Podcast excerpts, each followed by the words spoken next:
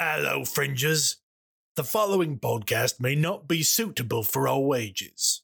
Listener discretion is advised. Look alive, fringers. It's 2099 and we are live and loud in the underground. From the streets to the scar. Keep your chip hidden, your gun loaded, and never trade your soul for souls. Turn it up and let them know Big Brother is watching. Time to put on a show.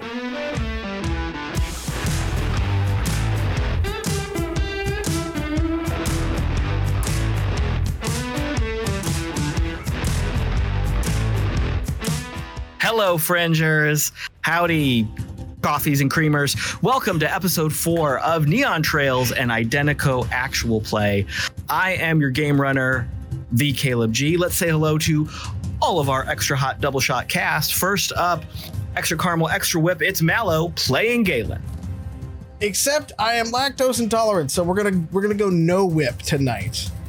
We can do soy whip. Soy whip. Okay. It's fine. It's fine. I'm You gonna want add that to the soy whip is getting added to the slang terms uh, PDF. I'm gonna come up with something for soy whip now. Yes. More. That's foreshadowing, kids. More to come on that later. Uh, n- next up, we've got a uh, Trenta Frapp in a venti cup. It's Wild playing Bee. Um, yes, hello. I am here. I'm happy to see your faces, and I am very caffeinated. So let's go. Uh, double peppermint, double mocha. Hold the milk. It's Pete playing dog. Knock, knock. Open up the door. It's real. I'm here to give it to you. That's all I got. Welcome. Next up, Affogato. You mean Affa get him? It's Lauren playing Drall. Oh, I'm underhydrated, oversnacked, and ready to rock. Get your water, kids. And Also, lastly, hydrate. Everyone else do it. Everyone hydrate. And lastly, just leave the pot. It's Ethan playing Mox.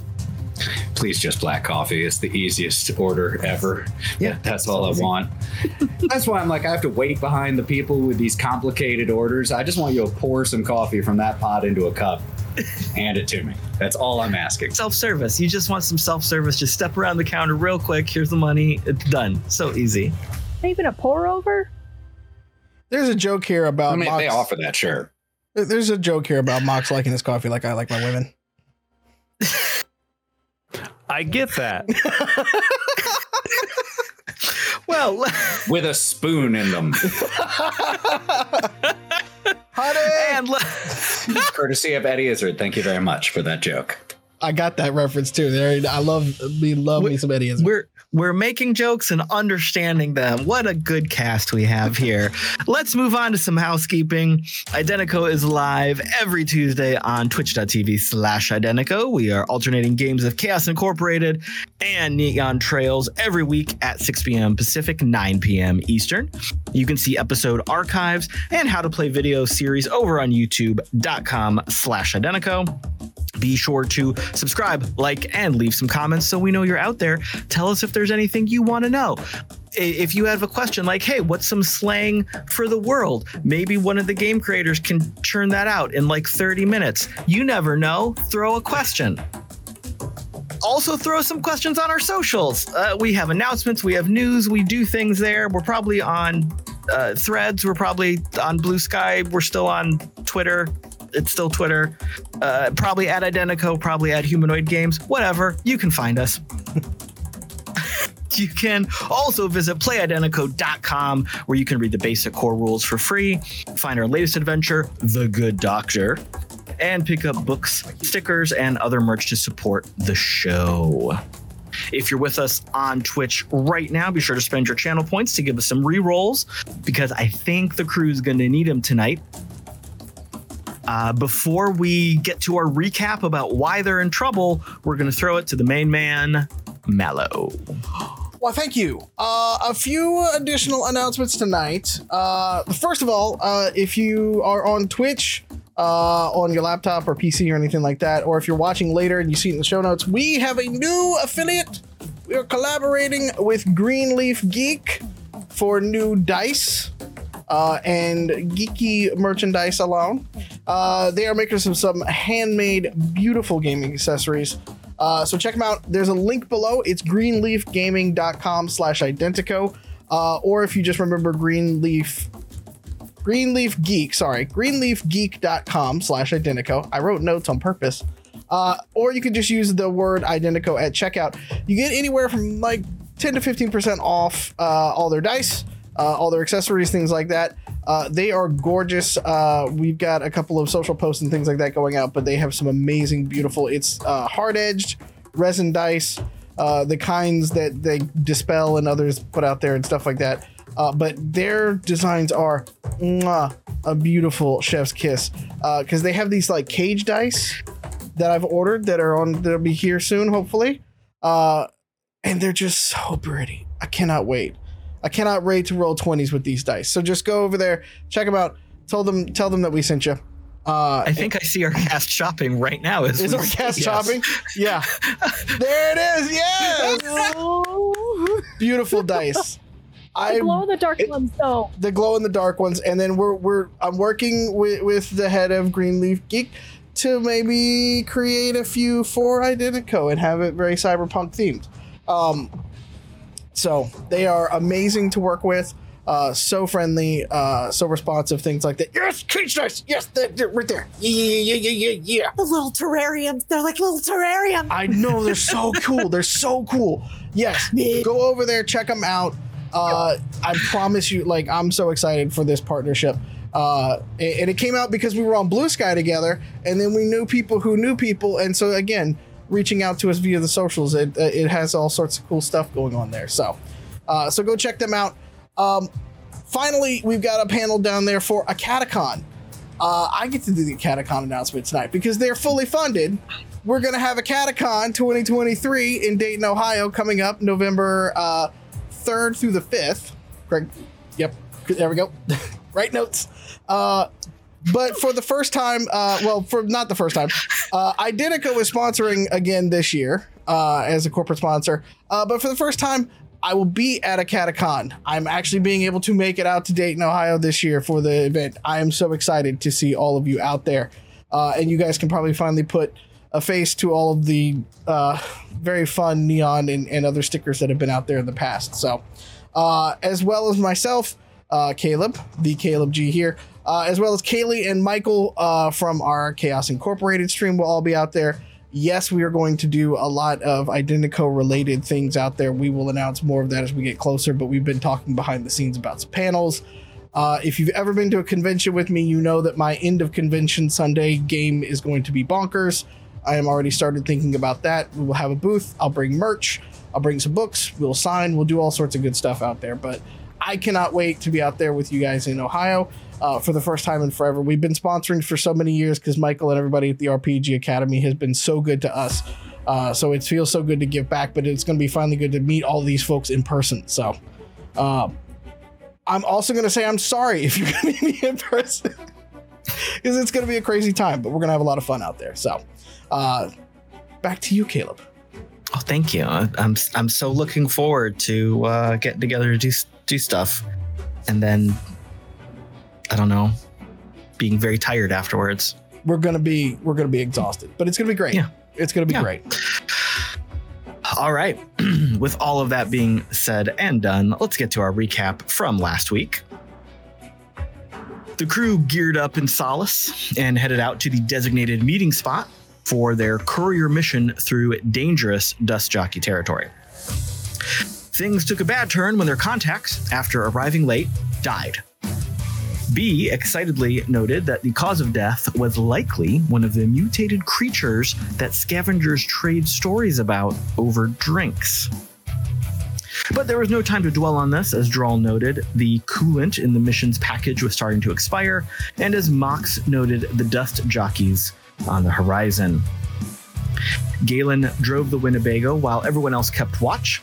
As the crew followed the road through massive rock formations, it became clear that they were being herded to a new destination by squadrons of dust jockey aerial drones. They decided to pull off and face their opponents, but it seemed like this is exactly what the dust jockeys wanted because as soon as Galen stopped the Winnebago, the crew was approached by a threatening chrome monstrosity. And that's exactly where we're going to pick up tonight. Uh, y'all are in the Winnebago, and through the windshield, you can see that chrome monolith with a rounded top hovering across the ground towards you. Suddenly, fractal lines rocket across its surface. These lightning strikes carve the perfectly smooth surface into a humanoid design. Then, with a sharp metallic snap, the monolith cracks apart and becomes a 10 foot tall rove.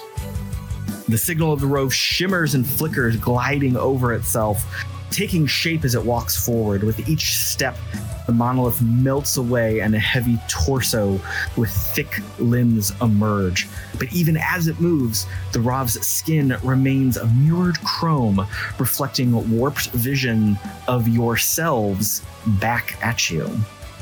It stops walking and raises its right arm slowly, at first pointing directly down the barrel of the Winnebago, but then moving slightly higher. You see plates folding back, and you feel a heavy thunk as something locks into place. Then a flash. You think it's muzzle fire, but then realize there are intensely bright lights streaking up and away from the Rav's arm, arching up and up and up towards the tops of the rock formations surrounding you.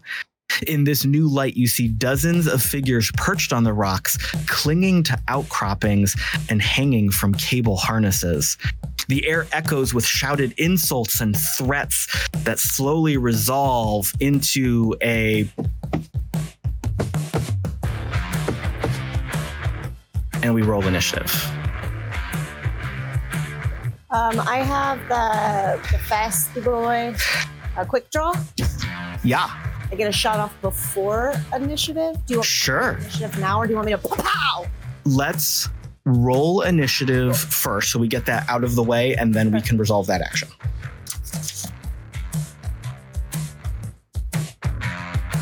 Oh, I should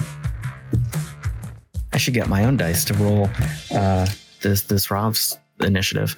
Uh, I don't have Greenleaf Geek dice, so hopefully it's going to be terrible.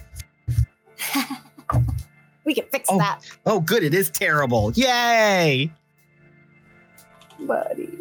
What do we got? Nat 20 for 21. Woo! Ooh. Okay. A uh, nat 20, but a minus two to initiative. So 18. Okay. I got a dirty 20. Love it. I feel bad with my 15. 13. That's pretty good. This isn't like you guys This is- underperforming. This is this is the dice. You're focusing on the road. Yeah. All right. Uh, so we will move to Drall first. You've got your quick draw reaction here. Um, when we last left the narrative, you were all kind of in the Winnebago looking at this. You had just come to a halt. Uh, I think we should start right in that moment of like the adrenaline hitting you, seeing this massive thing uh, as we narrated. So, what would you like your first uh, quick draw, adrenaline fueled reaction to be? Okay, so um, as we're we're driving up to this this area between rocks, we we skid the windy bagel into the in, into the rock area, and my ears are hungry. I know it's Winnebago, but my ears are still hungry. Um, and sure. so we we slide into it, and she climbs out the window, and she pulls a pistol off of her hip, just readying it as she as she slides out and Okay. turns to see this monstrosity. Um, did you say it was lifting its hand to fire off like a flare? Yeah. Um, yeah, a a big, basically a big flare gun has fired off, illuminating the area around you. This is very much like a natural amphitheater that y'all are at, kind of the floor of. So do you say the the robot, the thing that's closest to us, hand is moving? Is that what you said? Oh yeah, it's Yeah, it's okay. Uh, imagine like a, a big solitary, like uh, like the big guy from um the Klaatu Barada Nikto. That one. War of the Worlds. Uh, Perfect. that one- not War of the Worlds. Zoom tight. Day the, the day the Earth stood still. Big guy, day the Earth stood still. Solitary humanoid figure, not really moving, but one arm is kind of pointed up, uh, having fired this flare. Perfect. As the as she slides out of the car and she hears the movement, she's going to look and she's going to see the arm begin to move, and she's immediately going to pop shoot right at uh, the hand if she can. It says that there's 275 feet of. Oh goodness, this thing's only like 50 feet in front of you. It's fine. Oh lord, that I love that, and also don't like that at all. it it like- walked it walked up to you for that slow dramatic burn of like thudding across the desert floor towards you so go ahead and roll an attack and uh our our friendly friendly neighborhood rob is going to roll a defense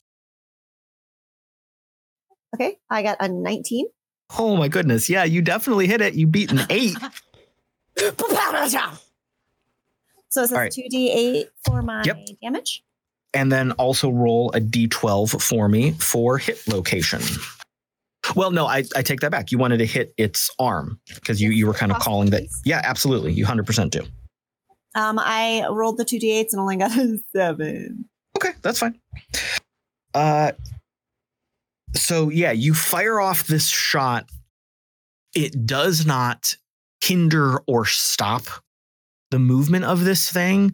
And in that kind of heightened uh, bullet time view, as you see this shot fire off and connect, uh, you see that the that highly chromed metallic skin almost kind of fluidly flex off, but then reforms right around where the impact was of the bullet. You know you hit it. You you saw a chunk of it fly off, but the skin just kind of flows back in place. Don't like that. Don't like that. Don't like that. Uh, but we will go to top of the order here with Mox. Question for you. You said we are in a natural amphitheater style area. Is Yeah. there any rock formation, like an arch of rock overhead or anything like that? So I'm going to say yes and no. Yes, those things are there. No, you are not directly underneath one. Coolio. But off to the side, absolutely. So are the Winnebago's doors still closed? Is that correct? Like, because we just stopped and You, yeah, you Drall climbed out the window. yeah, you I was going to say screech to a halt, but a tour bus doesn't screech to a halt. So you came to a halt. Uh, Drall has leapt out the window, fired off a shot. Mox was kind of in the back of the bus. So you're looking through the front. Um, if in these moments you kind of reposition yourself within the Winnebago, that's totally fine. But yes, you are still inside the the bus. So Mox is going to grab one of the windows to open it, and right before doing so, just looks over his shoulder. I'll go play YYZ by Rush. and pulls out a 45 caliber as Neil Peart's drumming starts blaring over the uh, the uh, drone. And I'm going to take two shots. Okay.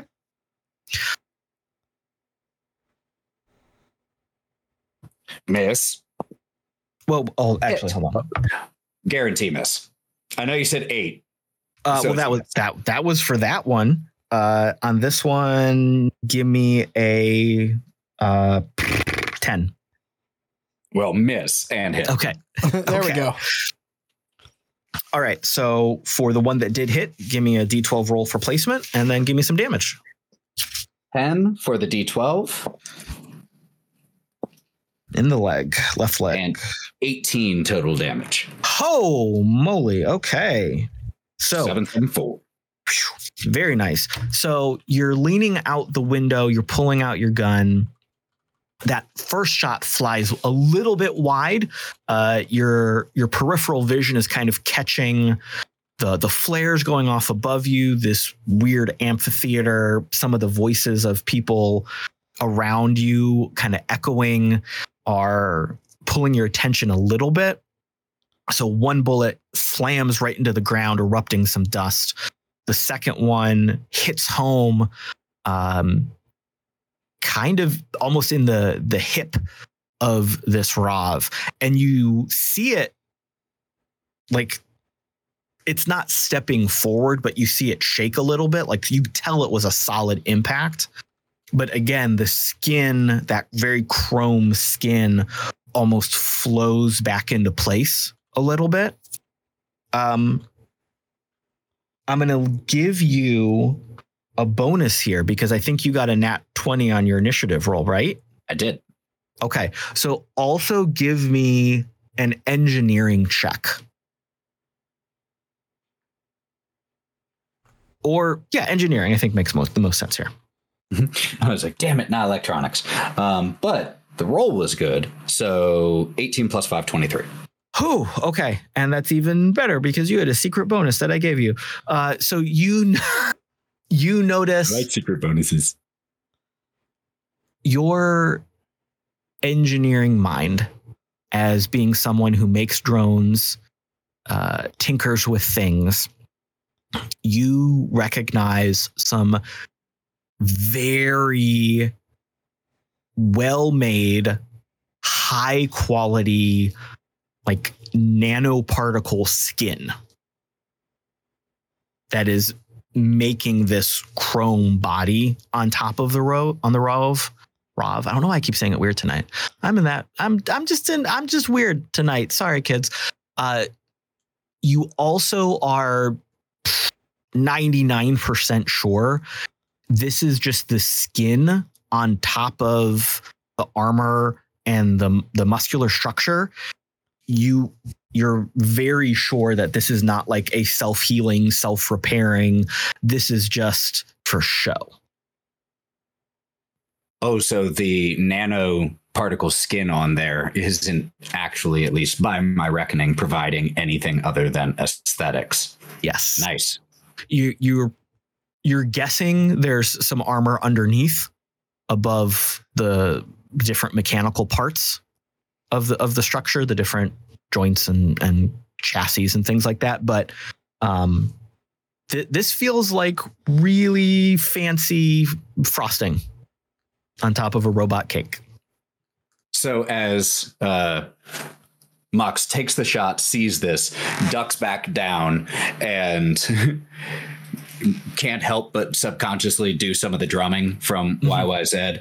Sure. Shouts, "Someone just wanted to look pretty. Don't let it distract you. Shoot the fuck out of it." Uh and it's Bee's turn Well, I don't know. It looks quite shiny to be shooting at it. well, you know, Is this against Bee's religion to like make something not chrome? maybe Bee like shiny things. Bee is is like a wasteland corvid. It's it's fine. Don't worry about it. Bee will be trying to collect some of the nanobots at some point though, because everything will be chrome. Um okay, so upon hearing Mox saying shoot the fuck out of it because it's just aesthetic.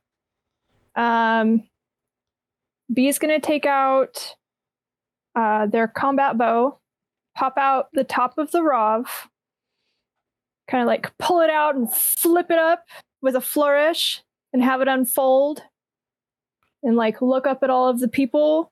as you do that, there is like a- a wave of reaction from the crowd. Uh, it's in the in the heat of the moment. You're not sure if it, it's if it's positive or negative, but they definitely appreciate the showmanship. Bee appreciates the attention, so Bee's going to play into it as much as possible.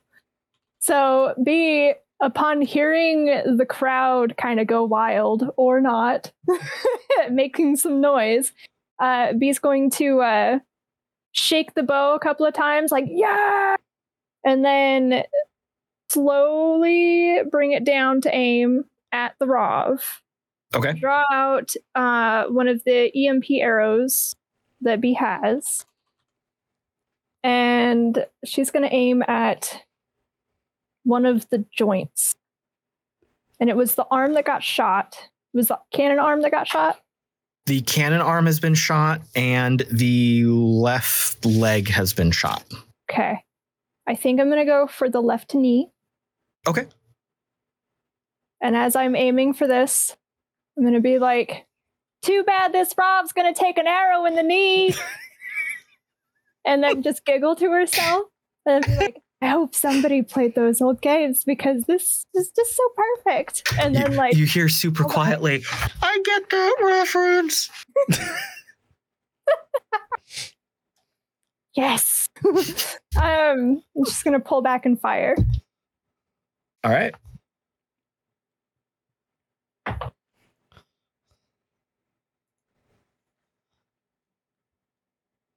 Okay, hold on. I need to get my character sheet up. Uh, apparently tonight is the night of dirty twenties. Nice. We like those. I hear. Yeah, we do. I hear we That's like those we a lot. Yes.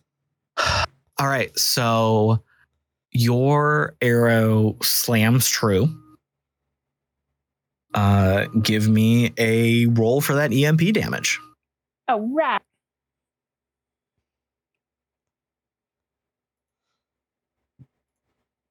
I got a six.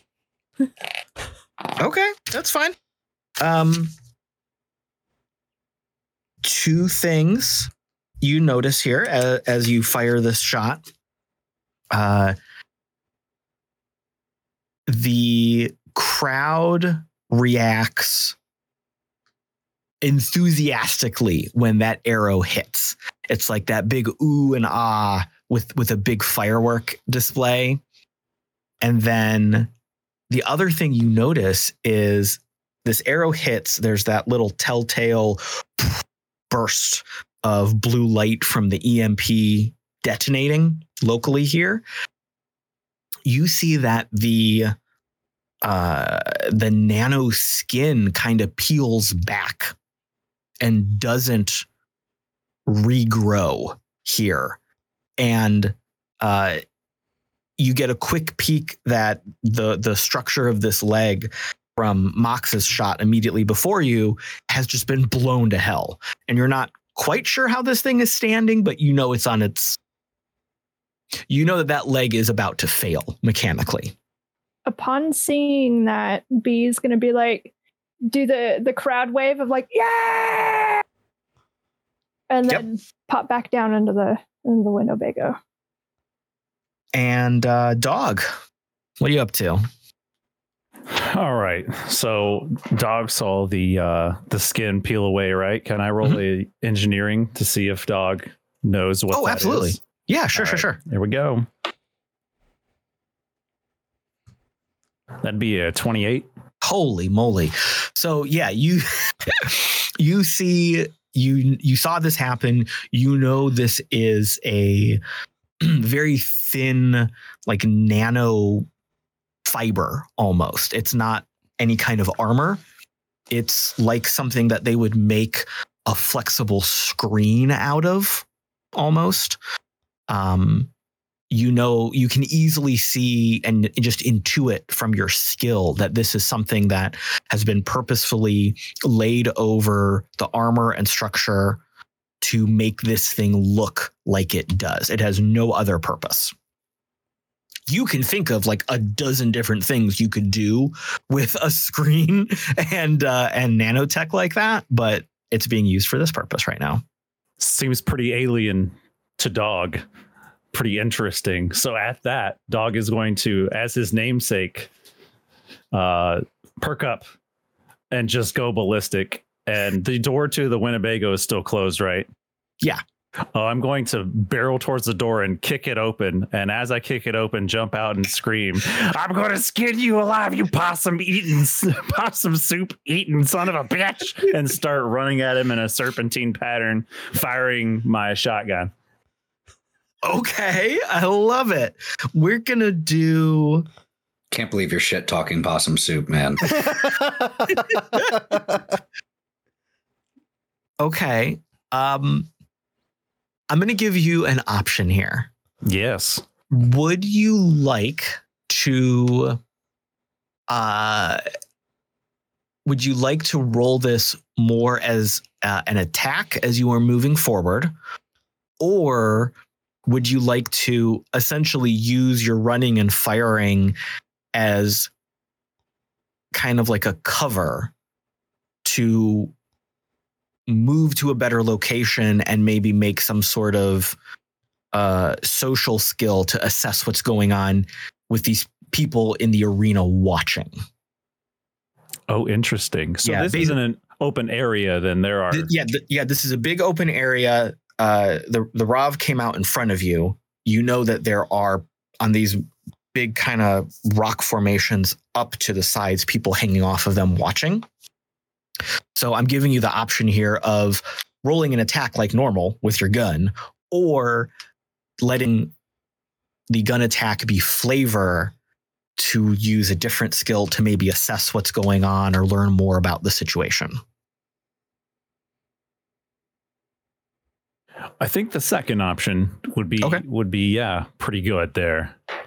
So okay, cool. Running and blind firing. Yeah. So, uh, and you you had a, you're using a shotgun. Yes, yes. The blind Cool. fire is two attacks. Okay. So, uh, if it's okay with you, I will say that the the blind fire was just kind of almost like cover fire. And so you're not aiming, you're not really intending to do damage with it. Uh, but I will let you make. Uh, we could make a performance check, um, an intimidation check, or Ah, what's the other one I'm thinking of here? Maybe an investigation check. In, investigation, maybe. If Okay. I, I don't want to min max, but I have negatives in charisma. Um, and I'm, but I'm, re- dog's really curious about this. Like Yeah, he it- wants this. Investigation feels real good here because this is totally new. You're doing something kind of wild. Yeah, absolutely. Give me that investigation check. Let's see. Uh, that's gonna be a 19. Oh, okay, cool, cool, cool, cool. So you notice immediately that the Rav is not tracking you. It's still focused on the Winnebago. And you also notice that the crowds there's maybe it's hard to count a few dozen people hanging from these rocks some of them are perched on some overhangs or outcropping. some of them are hanging from cables and harnesses uh, you notice that they are all reacting like this is a show this is all a performance for them. Okay. That being no, having noticed that, I'm going to scream out, "Sorry about the door, Galen. There's gargoyle people out here." You also notice uh, the the light of the flares that the Rob shot off right at the start of this fight. They're they're they're fading, but the the whole arena is still illuminated. It's still broad daylight, but the the rocky overhangs and outcroppings are kind of making a little bit of shade. It's not like it's hard to see. So the um the the light of the flare is still helping. You see it's kind of different colors. It's like fading and falling in different uh, colorful patterns. It's kind of like a light show now that you're looking at it from outside the Winnebago. And you definitely see that, and it just catches your eye as you are running. It's almost like there's another layer above where most of these people are. And from that higher vantage point, there are maybe three or four shadowy figures watching all of this.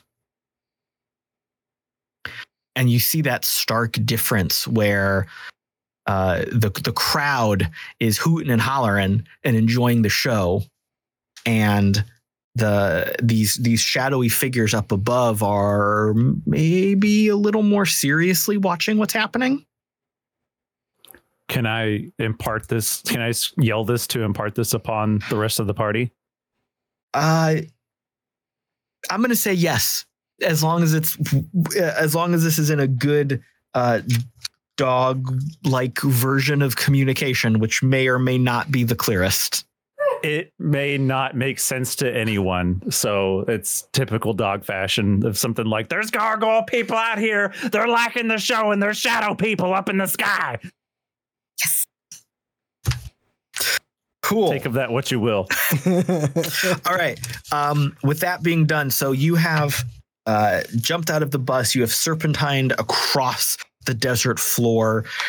Um, you're kind of caddy corner from the bus. You're not.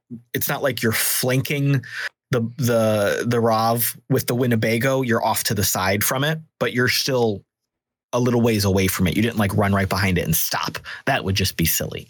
You ran past it and you're kind of off at an angle. Thank you. Uh, as you do that, the, the Rav is going to start to stomp forward towards the Winnebago.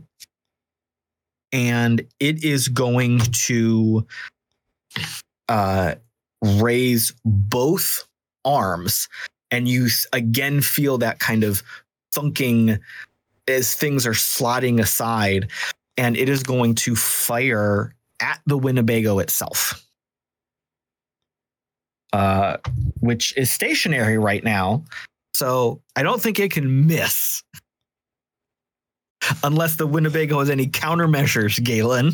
Can it dodge? well, I stopped it, so no, not really. I'm going to roll to just get the fuck out of the way as the person in the driver's seat. Sure. Okay. If you hit the cockpit, I have a dodge roll. Okay. Uh, so what the Rob fires does immediately connect with the cockpit, the front of the Winnebago. And would you like to react first before you see what it is? uh, Galen will duck the fuck out of the way. Yeah.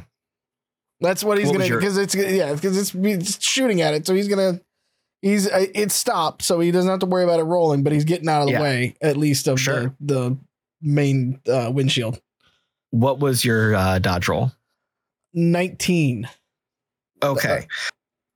technically a twenty-one. Cool. So you instinct you see this you see the shot coming, you instinctually like kind of dodge back out of the way. Everyone's reacting to this.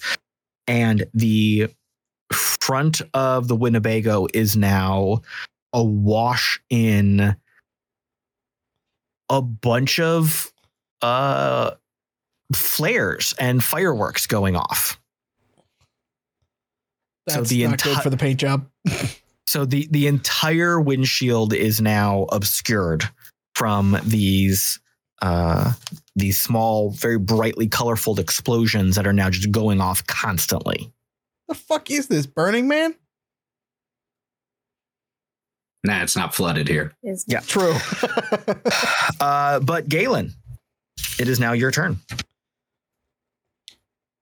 So Galen, first of all, you hit Bernadette, and and Galen is going to pick himself up, and knowing that it's fireworks and flares, that's just more of a problem at this point. Mhm. So Galen is going to stomp out of the Winnebago because the Rov didn't hit Dog, Mhm. and he's going to look at the Rov. How far is the Rov from like the Winnebago at this point? It's moved forward a little bit, but still around like 30, 40 feet. Okay, so he's going to he's going to pull out his pistol Mhm. and just start pointing at the uh but he's not going to point the pistol at it. He's going to point his other hand at it and he's going to just start yelling at the Rav.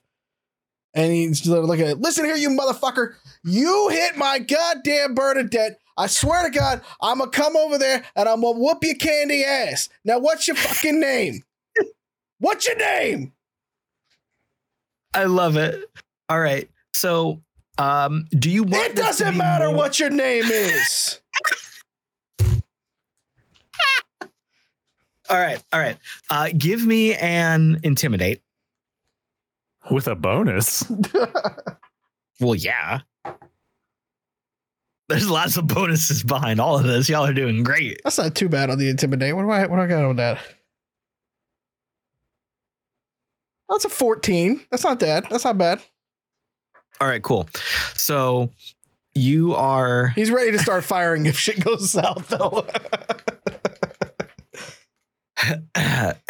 so the the Rav turns towards you.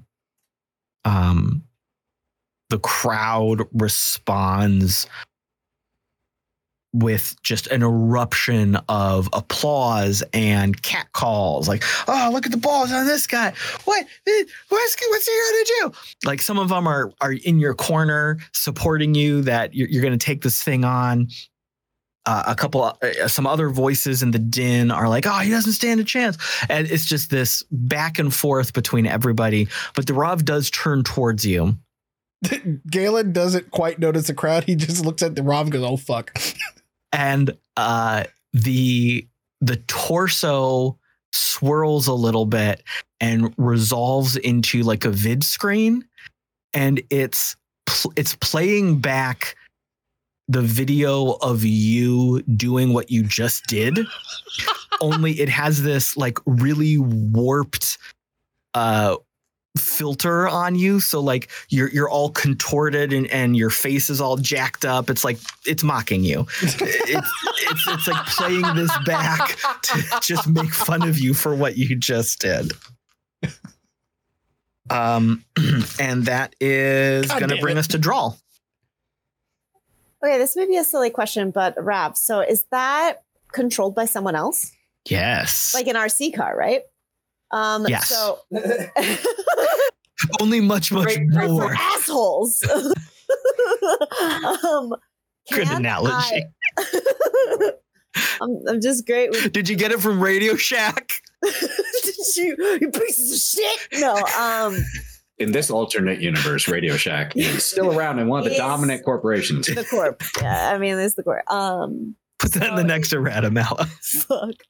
Is it possible to? So she sees this thing and she sees its skin hologram mm-hmm. thing shimmer, and she goes.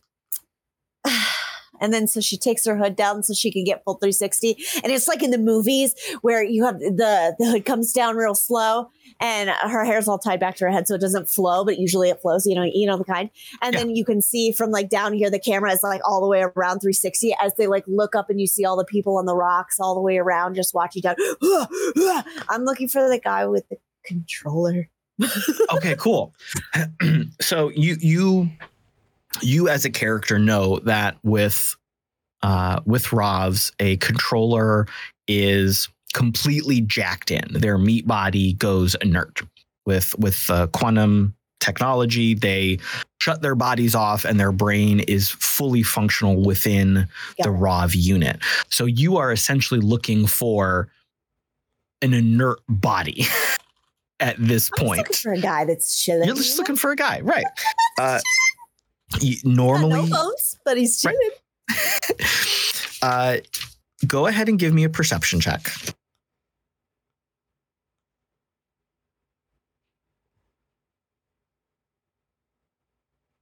Okay, so I gotta find my perception on my sheet. Oh yeah, that's gonna that's gonna be a good old twelve even with that, you can clearly notice, especially because Dog kind of called it out, that there is a small group of people higher up within this rock structure. And Gargoyle people. Ah, and up above them were the shadow people. That's who you're looking at. They're they catch your eye because they are not moving and engaging with this show like the rest of the people are. So their lack of motion, motion, their lack of motion that was movement and motion put together is what draws your eye. And you can't make out any specifics about them. You just see three or four shadowy shapes, clearly humanoid, clearly people. It's an easy guess that maybe one of them is the pilot and it's just zonked out. Uh, it's equally logical, though, that the pilot is hidden somewhere else. Quantum technology means you've got, you know, a half a planet worth of range, if not more. So he could he could be in space, but he's probably somewhere close by. You, you're not sure, but you've got a good idea of where they are. Uh, at least who's in charge of this. okay. You want to do Um, anything else? Yeah, I wanna. Oh, I shoot my gun. Okay. okay. Um, so she, so as she is, you know, she sur- she surveys this area and she sees him, and then she's like, "Oh, Sky, go- oh, uh, gar, gargoyle, Sky, got it, got it, got it." And then she, uh, she pulls out her. It says that I can pull out a different weapon as a free action. Yeah? Sure. Um, so I'm gonna. She just rips this thing Velcro style off of the side of her pants, and it is a shotgun. She sits it on her hip, um, and she she looks at the sky, but it's aimed towards the uh, giant aesthetic robot man. Ooh. And yeah, and she goes, "Too far for me, right there. That's his brain." And she shoots. She goes to the robot guy as she's gesturing to the brain in the sky. so you are doing this style off the hip shot while calling out a target. Mhm. I love it. Uh, give me an attack roll. Okay, I hope it's good because otherwise that really sucks. Um, is it possible to? It says so. Combat shotgun with the tactical flashlight. It it has like a. It says speed two slash one. What what does that? So mean? that means- shoot it twice. So that Yeah. means if you were basically shooting wild without caring where you Yeah. aimed, you could do two, two shots. But Or if you being wanted to do one specific shot at one specific location, it's just one shot. Now it's got to be one specific body part. You're shooting at a general person, right? okay, so I get the two. You get the two. Yeah. Pop pop. Bang bang gang. Bang, bang, bang, bang. Thirteen for the first one. So that will miss. But the, the the performance of firing this shot off from the hip does not go unnoticed by the crowd. So I get style points. That's Style almost points. better. Yeah. Um, in an arena type setting. Um, Yeah. And the second one is a 19. Cool. So neither of them do damage, but uh, but the the style points you uh, essentially hear that the the crowds roar in, in surging to celebrate what you have just done. You struck, you strike a pose. You're pointing up. You fire from the hip. That you get that feeling that the crowd is completely in your corner at this point, and they're loving it. Can she say something under her breath? As she Sure. this? As she as she goes to slap her shotgun back down or reload it or whatever. Yeah. She she just goes fucking smooth brain DJs. and uh after that happens the the rav is uh continuing a little bit of movement towards galen and it is going to take a swipe at you. But probably miss. Can you beat Uh, a uh, 12? No, no, I cannot. oh, dang. Okay. So, no, I got a nine. oh. The Rav also got a nine. It just has bonuses. yep. So, uh, Drall has just done this big dramatic show moment. Uh, the crowd is kind of reacting and, and surging in your favor.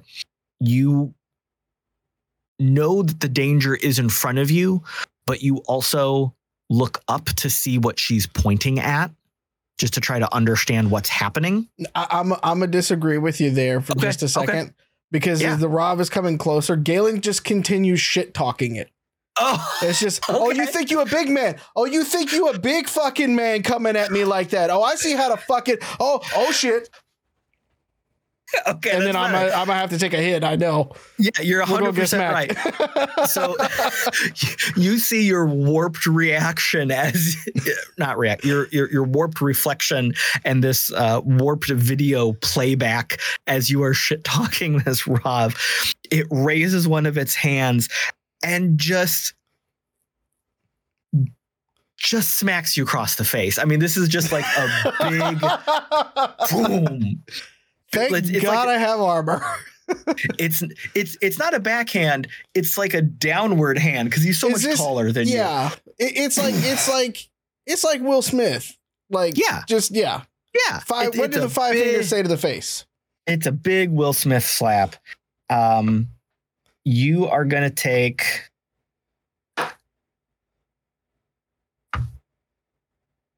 Uh, nine.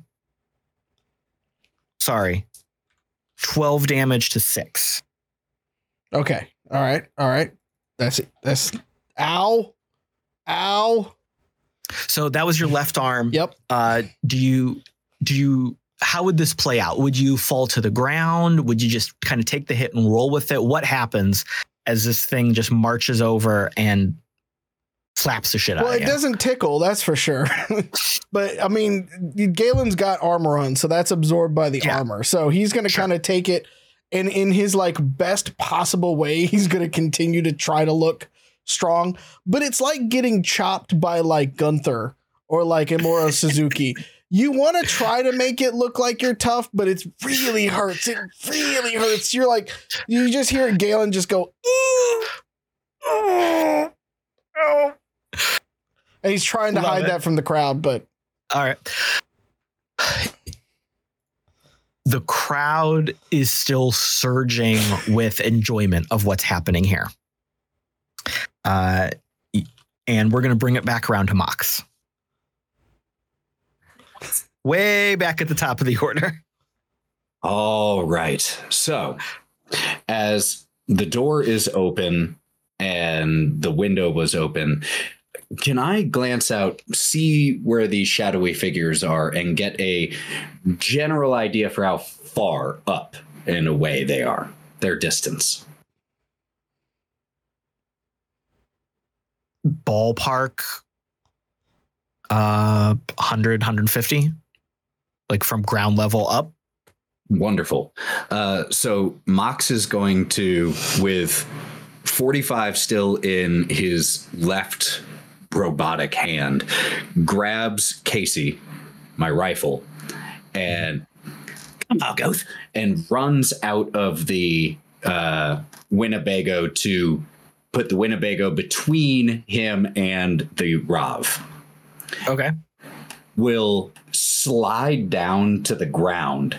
If possible if there's a rock or uh, something. So finding a you know boulder of some sort that he can slide behind and Oh yeah. drops the pistol to his side and takes the rifle pulls out the precision aiming setup sets it on the rock and starts to scope up to the shadowy figures.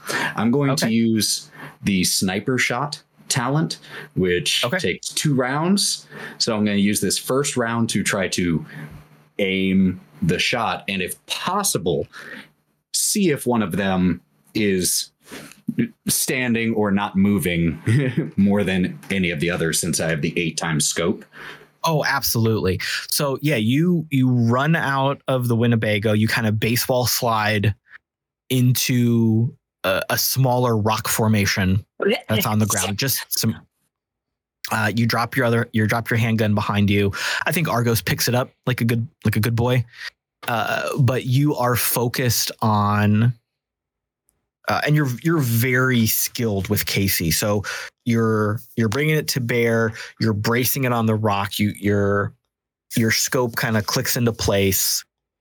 Um, are you just looking through the scope, or is it like connected via AR So- to a robot eye or glasses? Um, I do have a mechanically I haven't chosen it is just a scope. Um, Okay. but if for flavor I can have it go to the Oh, yeah, yeah, cybernetic eye that Mox has, that would be awesome. So I, I think what we can say here is uh it's not giving you a mechanical bonus to be connected through AR or anything. It's not like extra targeting, but you definitely have it keyed in through that cyber eye you have. the way I kind of envision it is uh, since it's my right eye that is cybernetic, if it's open, the I can look through the scope, but as soon as I just shut that eye, it switches the view Yes. over to the cybernetic one. Yeah, absolutely. So you settle in for that long breath of just gauging your shot. You're very skilled at this. You know how to do this. Um, your muscle memory kicks in. You kind of center your body, you center your breath, you tune out the chaos of the arena, the outside world. You're looking through the scope. You see three figures standing um, and you see them clear as day with your scope. So one of them is real tall and lanky, like skeleton thin almost. Uh, this one is dark tan, like sunburned kind of skin. Not like he was out and got a sunburn. He's been out in the sun so long. His his skin has got that real dark tan burn leathery kind of feel um completely bald no eyebrows uh no shirt. And and he's just standing there arms crossed looking at everything. Uh the figure next to him appears to be female. Um goggles cyber gear, brawny, uh, shorter than him, but you're guessing he's abnormally tall. So she's probably normal height. Um, not, uh, not as buff as Callisto was, but definitely not uh, a weakling. um, but you see that she's got lots and lots of gear slung from uh, bandoliers, pockets on her belt, that kind of thing. Clearly a tech head. Clearly someone who knows what's going on with the electronic side of things. Last figure can't really make out much more because they're kind of like the furthest point of the triangle behind these other two. And even with the eight times zoom, they're just farther back in the shadow. You can see there's a figure there. It it feels like there's something on their head. You're not sure if it's a helmet. It kind of feels like it might be big headphones, but it also kind of feels like it's coming up and back from their head like a weird bicycle helmet. It's just got this weird, a very weird skull shape, and you're not super sure uh, who or what that person is. Neither of those three seems like someone who is sacked out controlling the ROV. You know what a ROV pilot looks like. You know that they're look like they're asleep. It's a meat body that just got ragdolled in the corner. These these the two that you can make out and the third one behind them, you're pretty sure they're observing what's happening.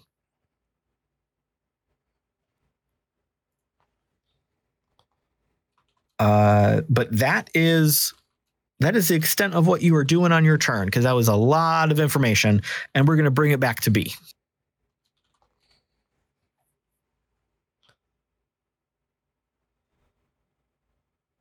Did Mox relay any of that information?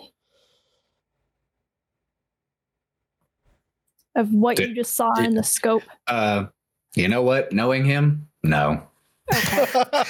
He was sitting there trying to figure out which to go with, and now he's playing eeny, meeny, miny, mo to figure out who to shoot. Yeah. I also f- I also feel like he was so focused through his sniper skill and kind of taking in this information. He, he was really locked in to that moment of the shot and not shouting information back to the group. Yeah, I feel the hyper focus. All Yeah. right. Well, in that case,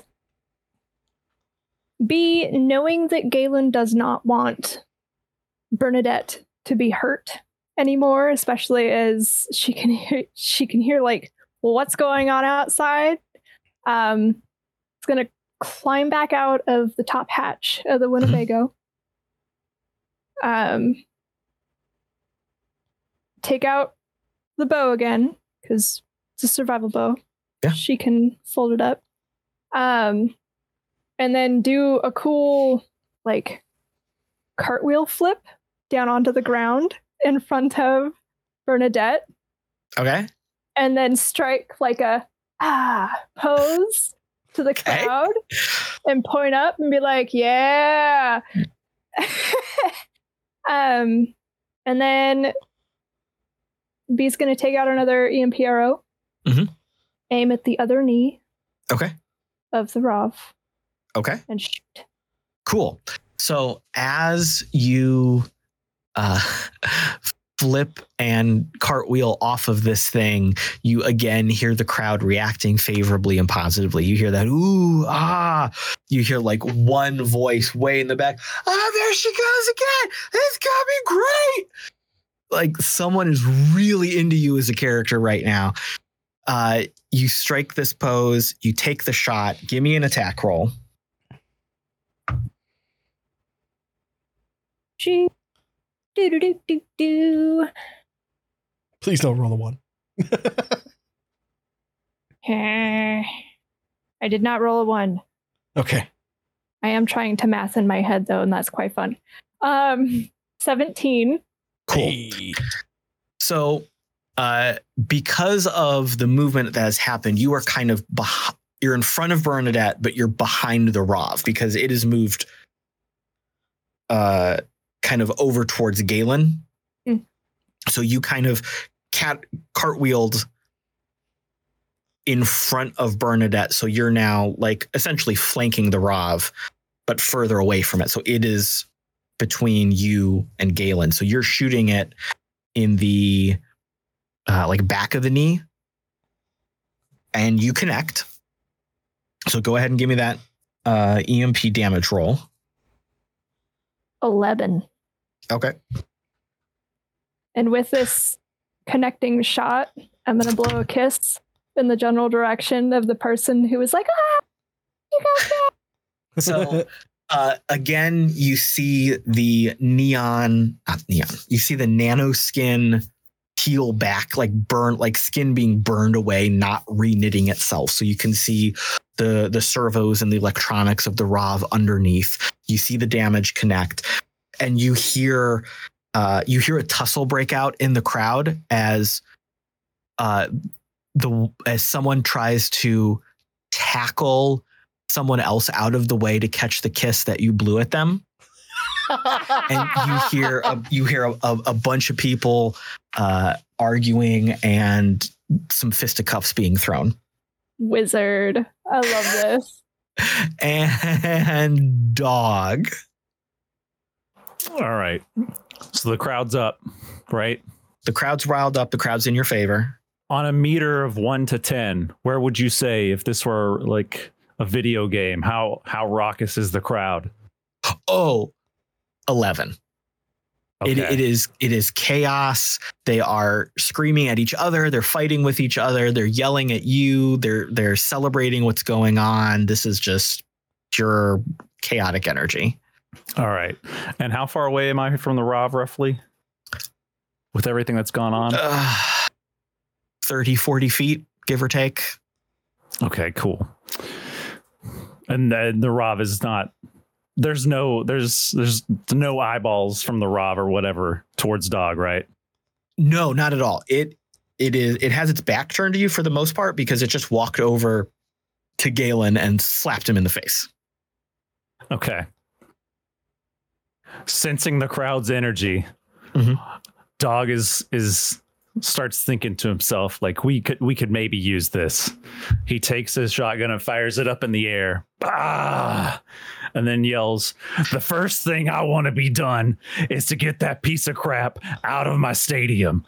Don't just get him out of the stadium, get him out of the waste because I've proven, son, we will prove my man, my dudes, my ladies without a shadow of a doubt that he ain't got what it takes anymore. He sits there and thumping his Bible and he says his prayers, but it didn't get him anywhere. Talk about Psalms and John 3:16, dog 3:16 says I just whooped his ass. We just whooped his ass. All he's got to do is go get him a cheap bowl of possum soup and try to dig back some of that courage he had in his prime. Fire again. Well done, sir. Oh my God. Love it. So the crowd hushes for a moment and then erupts with celebration and screams. Like this is just an insane show. You get the feeling that this is not something the crowd has seen before, the way they are reacting to you. Uh, so you're getting the vibe that like this is maybe this is something they do frequently to see what's up with people who come into their territory and y'all are just owning this crowd and taking over Reading the room. Reading the room. um, this is 100% successful no roll needed the crowd is completely on your side bang bang. Uh, what I would like you to do though is give me a performance check. This is not for your skill or your success. This is to kind of gauge what the crowd does. It's gonna be a six. Perfect. No, no, that's great. That's great. Did I stutter a lot? No, no, you you pulled that off perfectly and flawlessly. The crowd is now so enraptured with this performance that all of you, specifically led by Dog, have put on that they are uh, flooding the arena floor. They are the gargoyles are jumping off the ledges. They are are jumping down the zip lines from the ones that were hanging. They are rushing towards you with uh, like like to pick you up on their shoulders and carry you around the arena in celebration. Uh, they they push past the Rav. It it kind of jostles a little bit back and forth. A couple of them are like, "Get it out of here! Get it out of here! Roll it back! We're good! We're good!" Galen Uh, is very confused what's going on right now. uh, you are uh, you are all well, not Mox because Mox was kind of separated from this. So the the rest of you that were kind of clustered, not clustered together, but out in front, engaging with this fight. Uh, you're now surrounded by this crowd of four, five dozen dust jockeys. Uh, it's real smelly, as Bee pointed out from from last episode. But you know, you're all hopped up on adrenaline and sweat right now. Uh, they are surrounding you. They are uh, patting you on the back. They're trying to shake your hands. Three, four people at once are trying to talk to each of you, like, "Oh, how'd you do this? How? What? Where'd you come from? What do you guys do?" Like, they are all just trying to get your attention and engage with you, and uh, like, like just vibe with how cool y'all are. Mox, from your little sniper spot, you notice that the three figures uh, turn away from this happening and have a conversation. you see that uh, the tall, super skin one kind of is scowling at this point, looks very, very upset, uh, arms crossed. Uh, you know, that body language when you're just not engaged in the conversation. Uh, very, very dis- very much disliking what is happening right now. Uh, the one that had a lot of tech, uh, a lot of electronic equipment on her, she is engaged in the conversation, but she's doing that thing where, like, she's working and keying things in while she's talking. Uh, you kind of guess that maybe she's like jotting down some notes or looking at some readouts, like some tech readouts from what have been going on.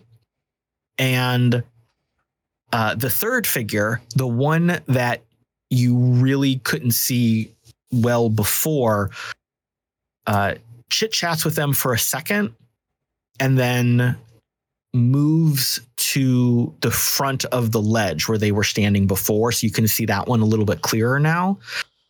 Uh, this one seems to be uh, like a really real a real buff dude real stacked real ripped big beard um wearing a shirt but it's open so you you can see the mus the his his muscles and his abs uh Go on. i keep doing this to myself i'm just I'm giving every muscle that is. yeah. uh Down thi- for thi- this. Um, okay, I'm just gonna lean into it. So he he was wearing uh, like a button-up shirt and suspenders, but the it's open, like it, it's open down to his navel almost. So you, you can you can see all those Ripley muscles. Uh, shirt sleeves are rolled up, beefy arms as hell. Just um, you know, very much. Very, very much like you, sir. Uh, just, Everyone just liked God. that. incredibly all I handsome for the evening. Have a good night. incredibly, incredibly handsome, uh, muscly, tendony, tendony arms.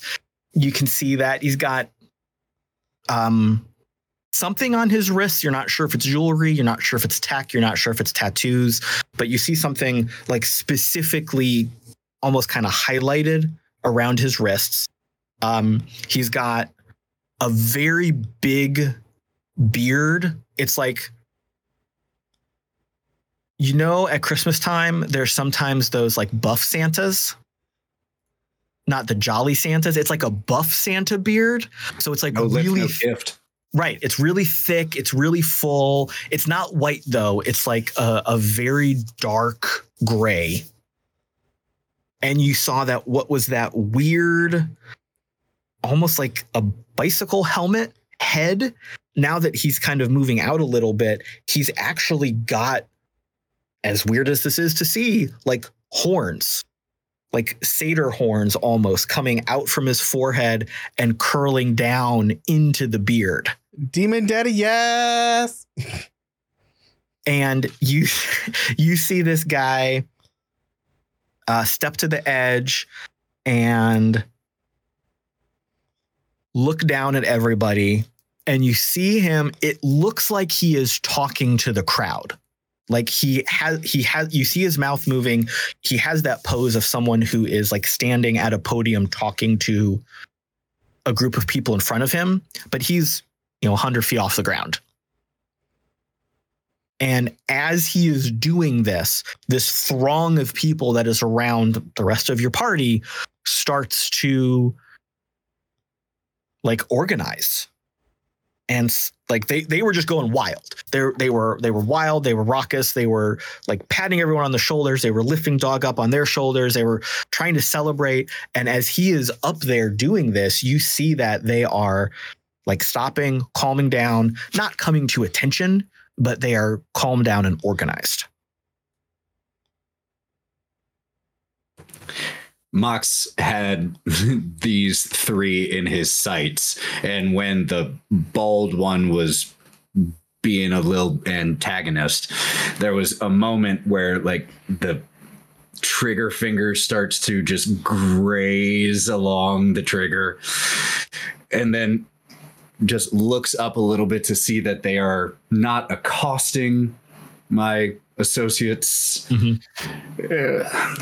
Um, damn it. Just about to have some fun.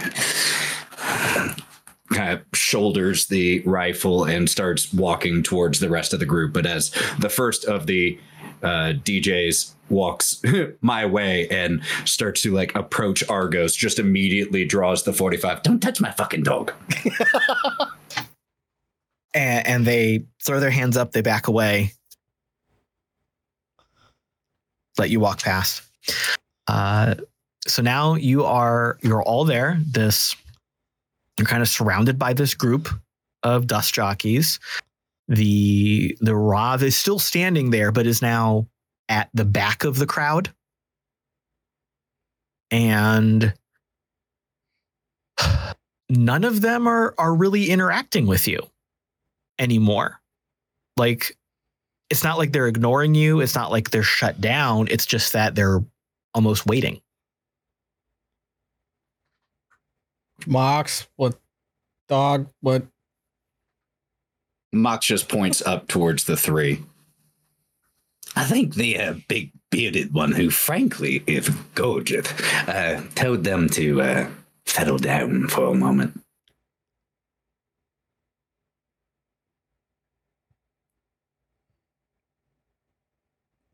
Yeah, so you can you can look up and see the, the this figure kind of uh, lording over the Does that crowd. motherfucker have horns on him? And Hmm? That yeah. motherfucker have horns on him. He looks over at Mox. The fuck? Yeah, He's he's, extra horny. he thought fucking. You know, I'm, oh. he's never heard that joke. I'm sure. If he hasn't, we should go tell it to him right now. and once you you kind of get the sense that once he sees that you have seen him he walks away uh like further back into this rocky outcropping so you don't see him anymore. And the other two kind of continue to argue for a moment and then eventually they leave as well. Galen will turn back to the group and go, strong silent type, eh? Uh, they one of the mo- most of them just kind of shrug, but one of them taps his headset, and you kind of intuit that they're all communicating just in ways you don't hear. Is it possible that Drall dealing in information, being familiar with the region in some way or form, know or have heard anything about Horny Boy and the associates? Uh, that feels to me like an underground check. I thought so, maybe. That's my good one. So I do it. Yeah, do it. Knock it out. 17. Ooh, okay. Um Dust jockeys are a tough nut to crack. They're a very closed society. No one knows much about them other than how brutal they are. You know not to cross their territory. You know not to make deals with them. You know that they're you know that the only time they leave their territory is when they are like obtaining a thing, running a mission, killing somebody, getting gear, and they bring it back home. Uh, they're they're not. It's not like it's a, they're not like xenophobic, but they just don't leave their territory. They're they're always protecting their home base, so to speak. So it's real hard to know things about them. But Drall specializes in knowing things. So over the years, she has been able to put stories together. She's been able to pull some information from people. She's gleaned bits and pieces of information from different conversations, uh, from different communications, different things on the message board. uh, obviously the crew, the gang has leaders. There's some sort of of very tough leadership structure. Um, no one's hundred percent sure who's in charge, how it's actually structured, but there has been a name that you've heard floating around. Uh, you don't know if it's a boss, the boss, but you know you you know that whoever this is, you've heard some stories. You're gonna guess that that's maybe who you're looking at right now, or who you were just looking at. Uh, yeah, horny boy. Yeah. Uh, ty- typically goes by uh, Freddie Mercury.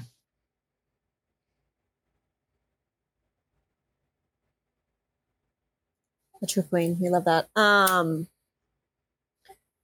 Okay. Um so having this information and kind of starting to piece together, you know, that we were entertainment for them essentially, kind of not feeling an impending sense of of imminent danger. Um and kind of seeing this horned individual, I draw um she hold she puts her hand on the side of her shotgun to kind of like kind of like she's putting her hand on her hip but more badass and then she leans over to galen and goes i think that's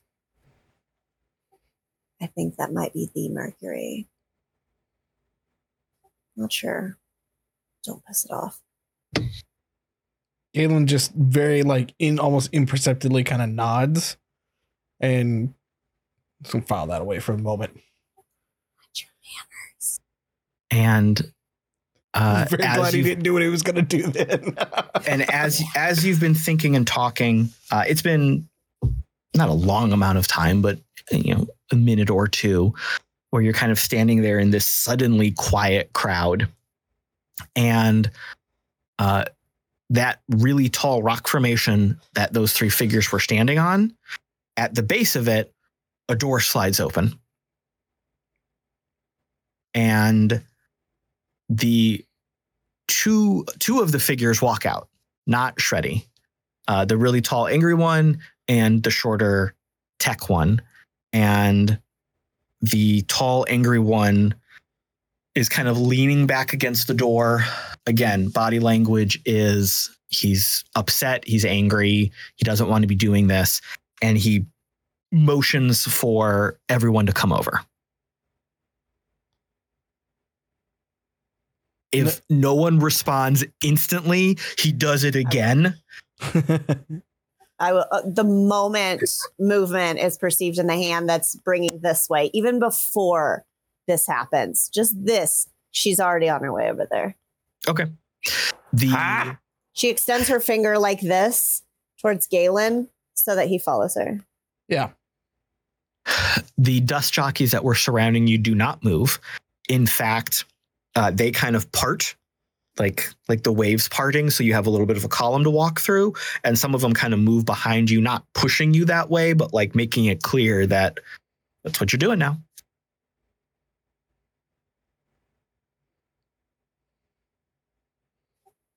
Um, as uh, we're approaching, uh, she is going to uh, take her hand off of her gun, obviously, uh, as she approaches, but not beforehand.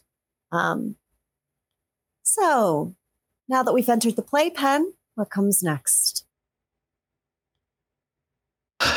So we've got two figures here. The one that uh the woman who is now that you're closer to her, she's maybe five and a half, five, eight. Uh again, not ripped, but desert strong. Like she's she's very capable. Uh you can see that she is wearing uh light over coveralls, like like work focused coveralls, lighter in in uh, in it, a lighter fabric so that's not too hot in the desert, but clearly she's not out in the desert because she's wearing more clothes than would be comfortable to be out in the heat of the desert. Uh, she has got a bunch of hip pouches. You can see wiring and technology. You can see multiple, multiple glows. Um, you can see that she's got two cyber eyes as well as uh, like AR goggles with things built into them, with wires coming out of them, plugged into some ports along her neck and shoulders.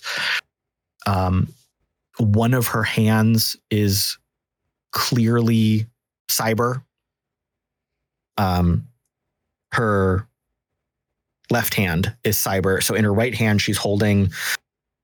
It's almost like a bunch of glows stacked together to make a super glow. And she's like doing stuff on all of them simultaneously because her left hand, her cyber hand, uh, some of the fingers have split and extended into multiple smaller fingers and uh, control rods that she has skittering skittering over all of these holo screens. She acknowledges your presence, but is clearly focused on her work. And she's not mumbling, but she's like talking to herself and then occasionally raising her voice so it's clear that she's talking to you. Okay, so the servers actuate at 3.5, and then I've got to redo the musculature structure. I've got to revamp. Okay, which one of you shot it? You. No, all of you. Wait, wait. Which one of you shot the knee? Oh, oh. wait, and th- th- th- th- and like she go and she's like she's going back and forth kind of as she's talking.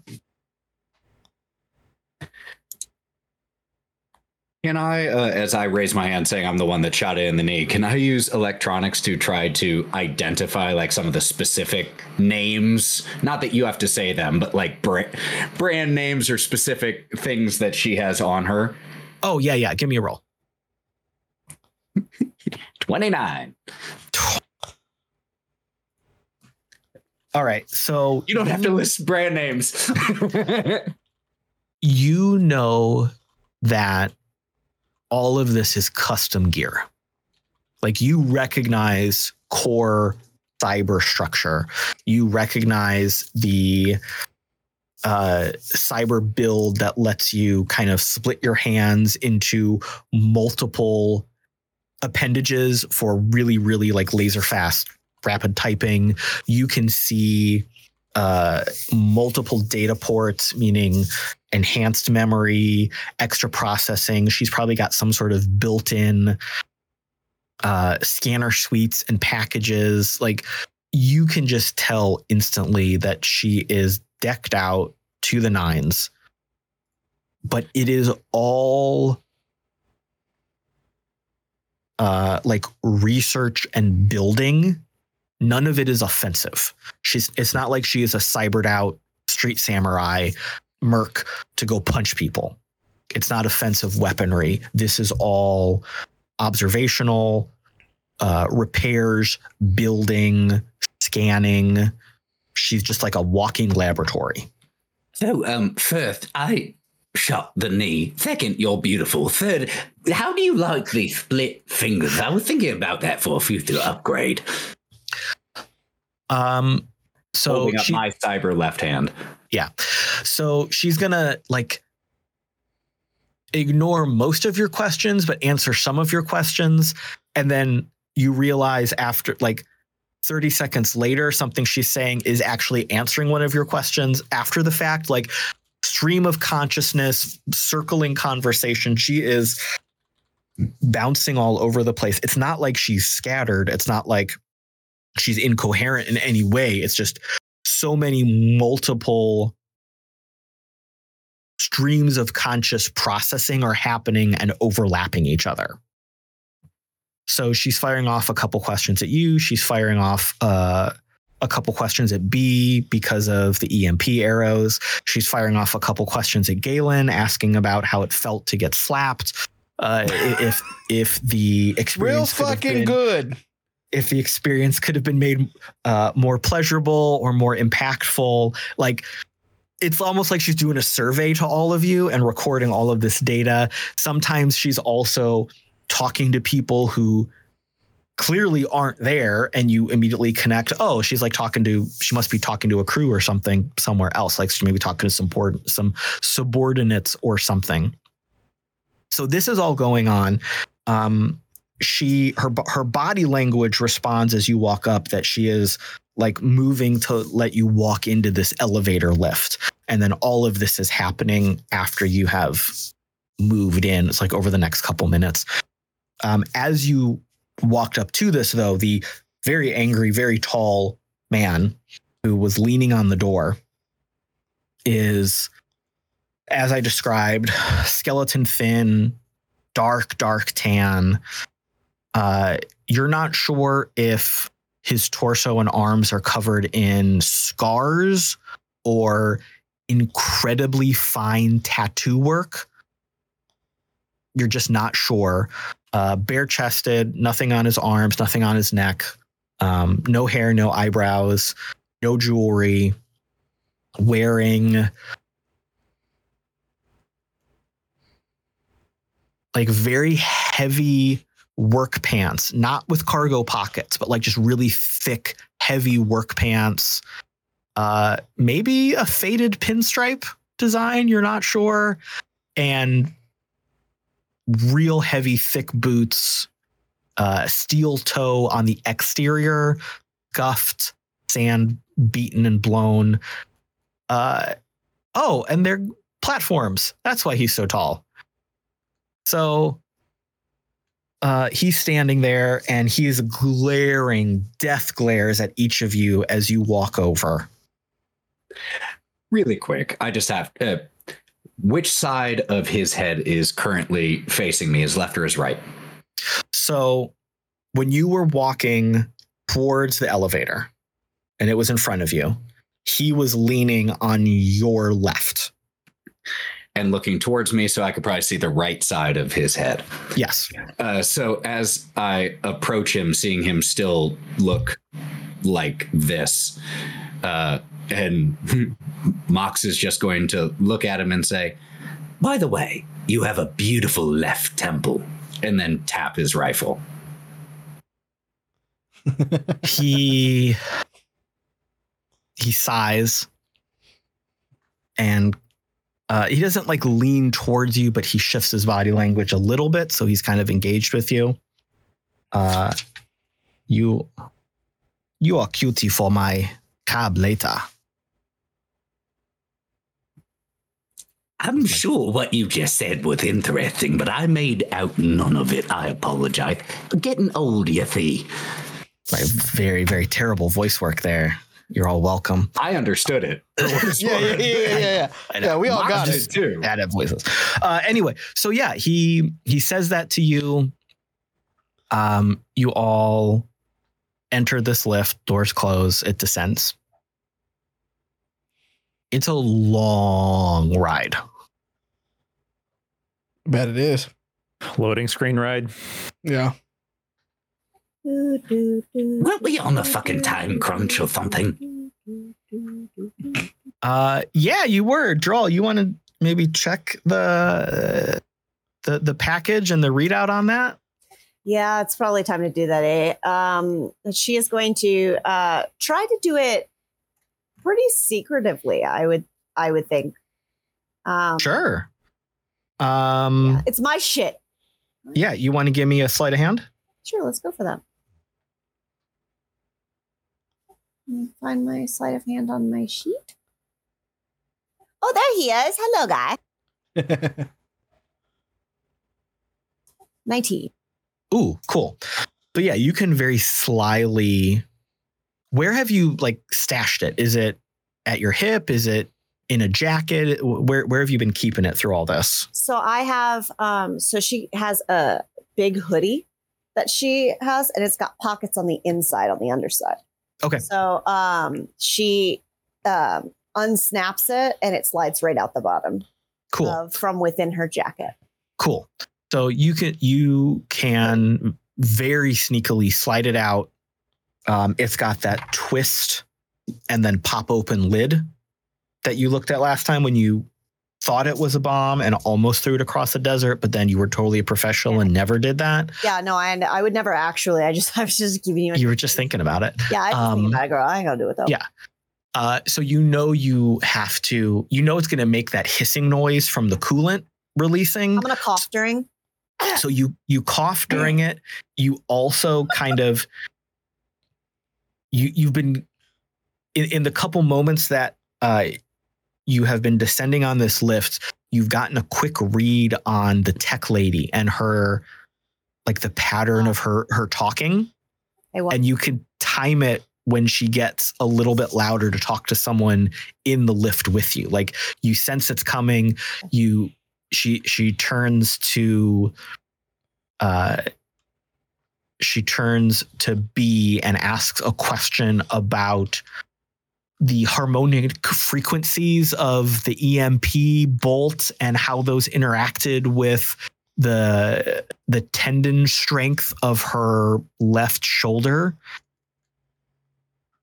and in that moment like you pop it open and you look at it you're down to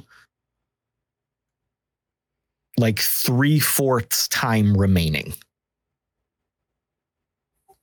So if it was an hour, it was you'd have like 45 minutes left. So that chunk of the pie piece is missing, but this is multiple hours.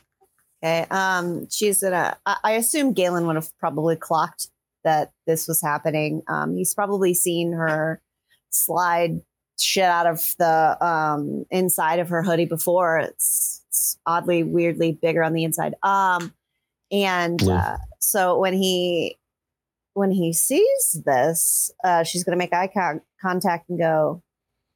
She's gonna she's gonna tap on her hip where the glow is because she wouldn't tap a watch because you don't have those, right? So she'll just tap her glow and go. We don't have much time to play. Far be it for me to uh, disprove this hospitality, but we do need to be making a move on some things. Uh, I appreciate the thoroughness of the uh, survey that we have here and all like that, but we do need to be making a move uh, across this here desert. Uh, will this take too long?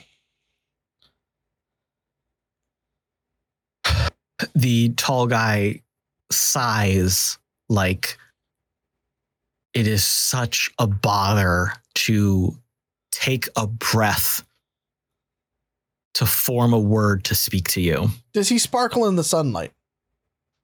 No. Okay.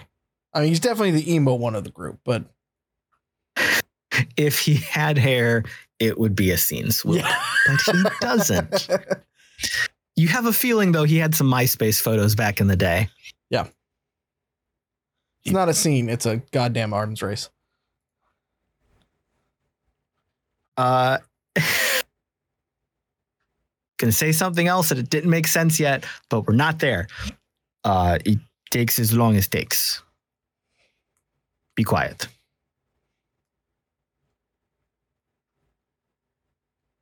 Galen kind of starts nodding his head, doing his thing. He's like, all right, uh, okay. Hmm. Argoth, play Sound of Silence. Uh Argos goes to play the music, but then nothing comes out. Ah, Damn it. Locked. and uh, the the lady who who was blah blah blah blah blah blah the internal frequencies of the muscular structure of your eyeballs. Oh yeah, we're in a Faraday cage, and just keeps going with something else that she's talking about. You kind of figured that. Uh, you feel the elevator like slow to a halt and break. The doors slide open. Um, there is kind of like a, a small circular room that the elevator opens into. And there's three hallways one to the left, one to the right, and one dead ahead. The tech lady head down, buried in her work, exits and goes to the left.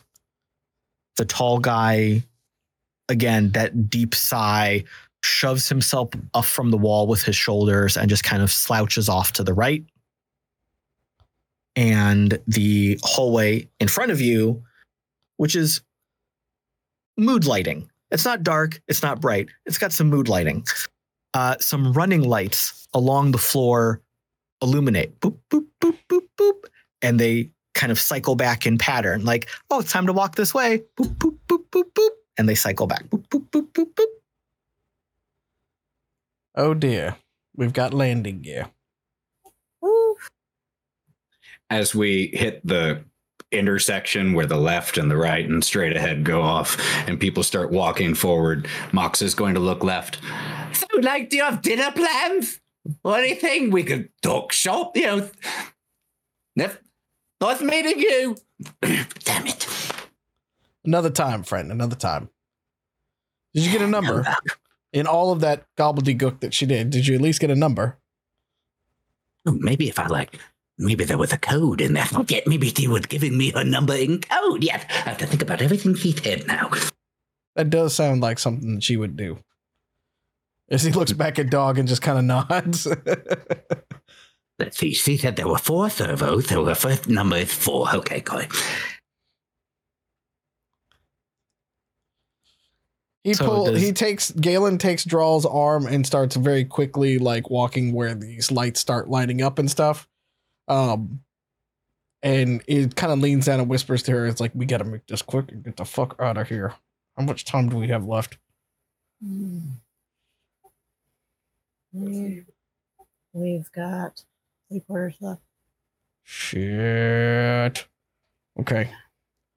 Let's negotiate like and get the to- hell out of like- here. To get back to the Winnebago and get the fucking show on the road and like this payout so we can get the next one. But Yeah. Okay. they're their playthings. oh, yeah. No, we'll make it quick and get out of here. And he starts trying to hustle up down the down the hallway.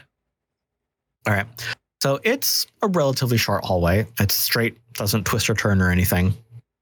Brings you to uh, a pair of heavily frosted glass doors. Um, and the running lights that were kind of leading you this way then uh, move to like the base of the door and kind of run along the base of the door, meet, and then go up the middle of the door. And as it kind of as the lights run up the middle of the door, the the door slides apart. Very stylish. Um, you you all noticed as you were walking down this hallway, it's cool, it's comfortable. You walk onto a terrace with kind of like a, a waist high fence around it. It's very dark. Uh, your eyes have to adjust a second, even from the lower light of being in this hallway. And you get this feeling as you walk forward that uh, the ceiling is either very high or like not there. Like, you know, that sense when you walk into a really big room and you're like, oh shit, this is a big room. That's what you're feeling right here. Um, you feel cold. You feel damp moisture. It's comfortable from living out in the waste, but it's also kind of spooky. Uh, it's dark and you see as your eyes adjust you start to see some lights. You see it's it's a very natural light not fluorescent leds it's just natural lighting. And you look around the room you were in maybe a massive underground cave. Very cool. You see rock walls damp with moisture. You realize that the light is coming from like solar reflectors and refractors that are pulling the sunlight from the surface underground and kind of diffusing it around you. You realize you've been hearing a noise that you think is just kind of like background noise or static for a second. And then you realize it's running water. Uh, you're you're on this this terrace. It's like a big half circle, half moon terrace. Does anyone walk to the edge and look out? Drall does. Okay. Does. Bee does. Uh, you walk to the edge. Um, you look down. You get vertigo for a second. It's so deep. You see uh, greenery, living plants, water flowing. You see, like, you you know forests used to exist this, this is like a forested environment underground. It smells it's that that it smells very green and vibrant, which is things you've never really smelled in this capacity before. Like you you've got living plants, you got little house plants and things like that, but th- this is like overwhelmingly natural and different from uh, desert life in the wastelands. Uh, She Joel is going to um, put her hands on her hips, immediately turn to our A1 Beastie lady and go, So, this is why you don't leave. Oh, she's not there. Oh, JK. Uh, This you is why they don't leave. Fancy and digs. Off as you say that, you hear kind of a low, growly voice. "Ah, yeah, I uh, took a while to put together, but I like it. And you look over, and uh, that's that's uh, Mr. Mercury sitting at a small table. And he he's got a it's a table with seats for all of you. Um, kind of an oblong table. Um, there's a, a nice little buffet set out with looks like food, drinks. when we uh when we have a chat. Bee sits near the cheese. Galen will holster his weapon finally and saunter over there and and he'll look at him and he'll go i appreciate the uh the hospitality uh but we do we do have some matters that we need to attend to uh i would appreciate if we could get on the road here sooner rather than later if that's okay with you Well,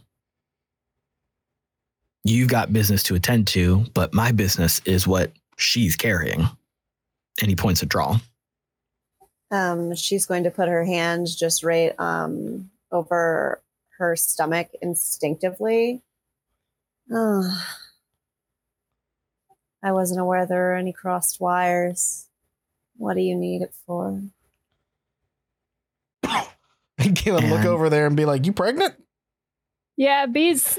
Bees definitely like face full of cheese, like "Purr, purr, baby. Um, and uh, she sees Bee like cheesing and like looking at her like she's crazy. She's going to just reach inside of her hoodie and unsnap the bottom of it and let it slide out into her hand. And uh do you just hold it there? Do you put it on the table? Oh, I'm holding that shit. Okay, cool. So as he as as you pull it out, he says, "Yep, that is that's what we went through all this trouble for. So why don't we figure out whether or not I have to kill you all today?" Hey, whoa, whoa, whoa, whoa, whoa, whoa, whoa, whoa. That would be quite the inconvenience, considering you killed our liaisons. Yep. Well, Uh, no, I didn't. Well, then, That you have not- some mutants. Wait, wait, wait. So you didn't clear out a transport unit? Nope. inside check. Go for it. Dog has some things he wants to say after that, depending and while stuffing 17. food. Seems Galen, like a no trust. to you. Okay. Seems like a straight shooter. He he he's he's not casually sitting in his chair, but he's not like ramrod straight in his chair. He's kind of Oh, he's not doing that thing where he puts one leg over the arm of it. Good. Just check. no no he, Okay. he, he's not sitting with with this is still- rampant this bi is still- energy like Yeah. yeah. Okay. I was No, just he- I was trying to gauge the room here for a second. No, he he's leaning forward a little bit. He he's got one arm, one hand up on the arm, other hand kind of down on his knee. I uh never had a problem owning a kill. That wasn't ours though. Mm. You just got a pet running around then? Sorry, dog. Down here we do. Yeah, down here we do, but not up top. Too dangerous.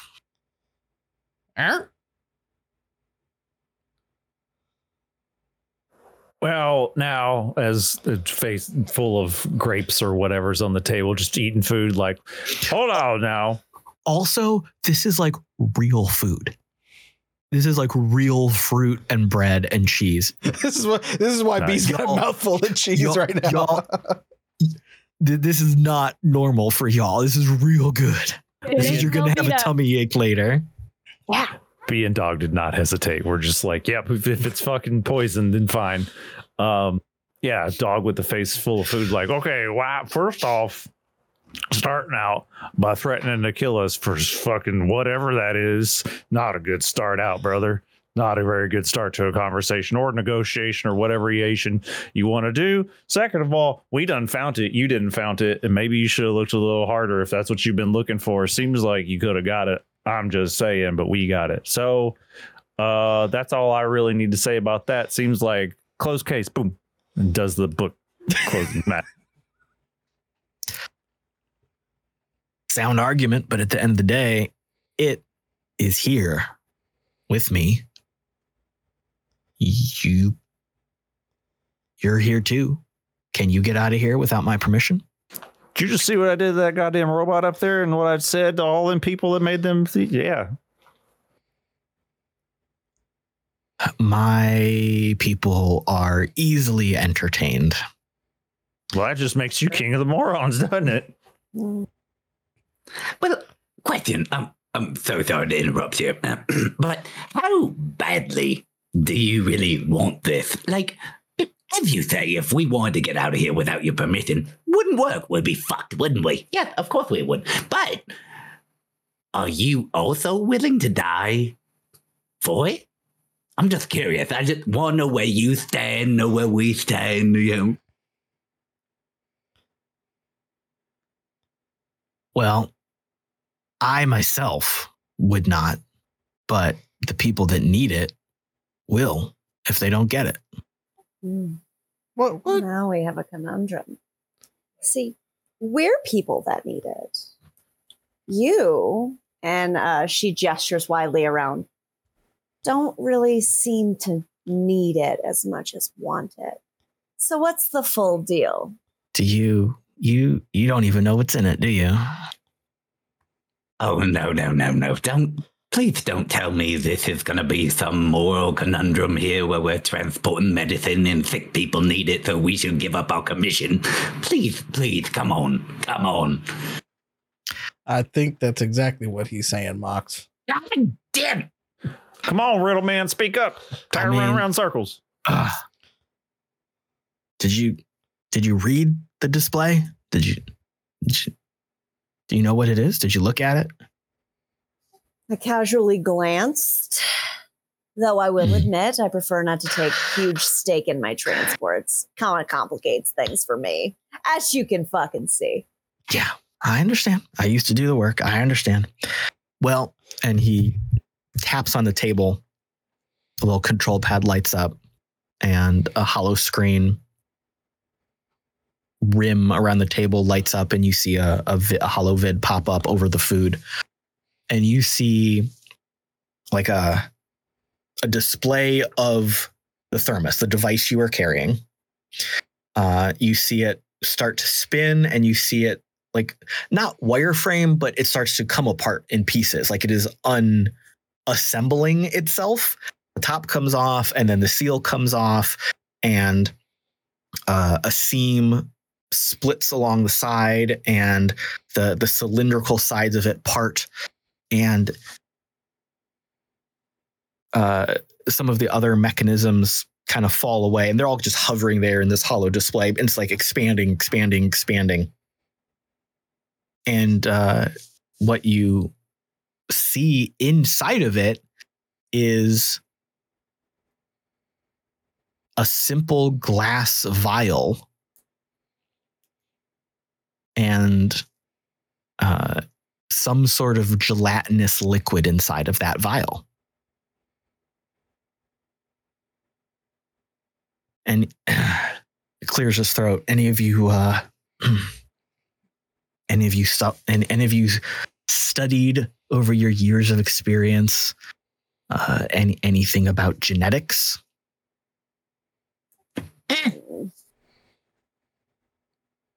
Can't say I have, but Well, All I know is it complicates things. on in, in simplest terms, points at it that that genetic material has two uses. It can be injected into a specific individual for an ailment that they are suffering, or it can be modified and multiplied to repair years of radioactive damage. That explains the high and the secrecy, really. I would love one of those little readout fucking things. That's helpful. Cheap bastards putting these on the boards. Okay. Well, that's all nice and fine and well and dandy. But if that's what's really in there, then, and she's just going to shake it ever so slightly, the person who commissioned this clearly needs it. So, what am I to do? What is my team to do about this? Because if more people need it, we either need to find a way to multiply it and get things from me to be where they need to be, or I have to deliver it to who initially put the order in. That's my job.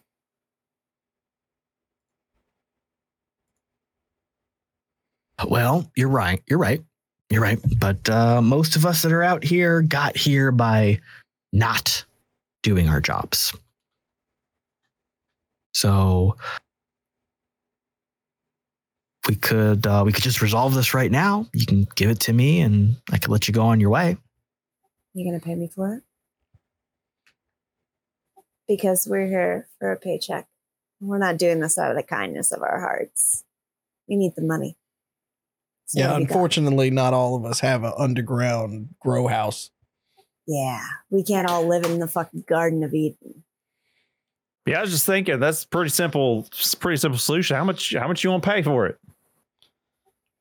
Hmm. Hmm. Well, Or- that. Go ahead, sir.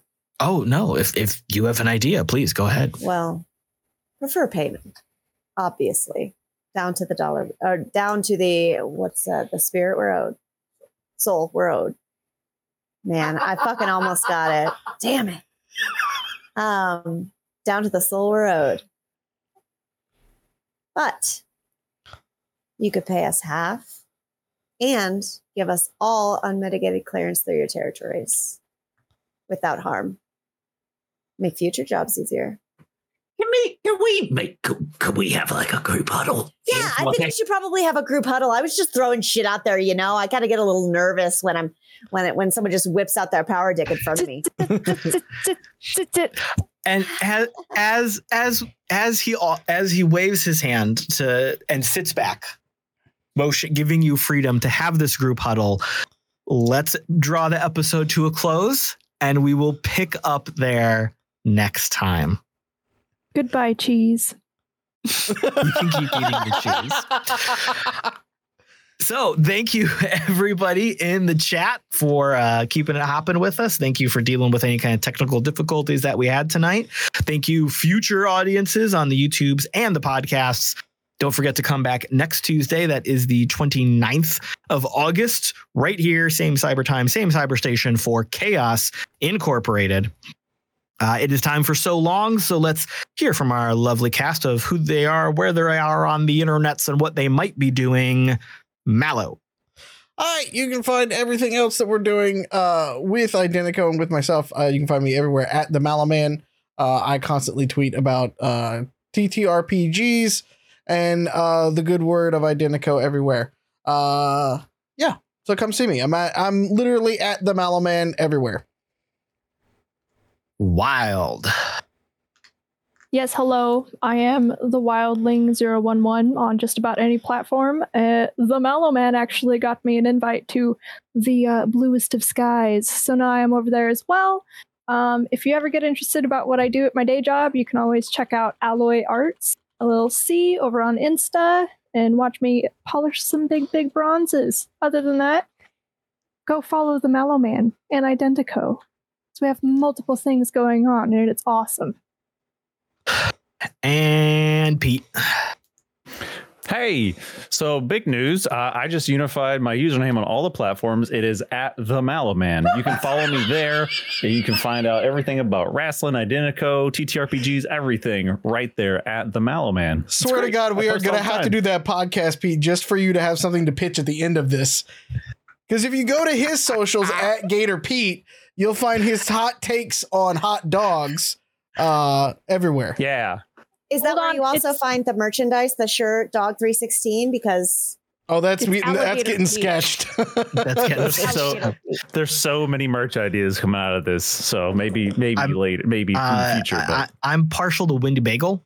If, if we want to get a Windy Bagel shirt, I will wear the hell out of that shirt.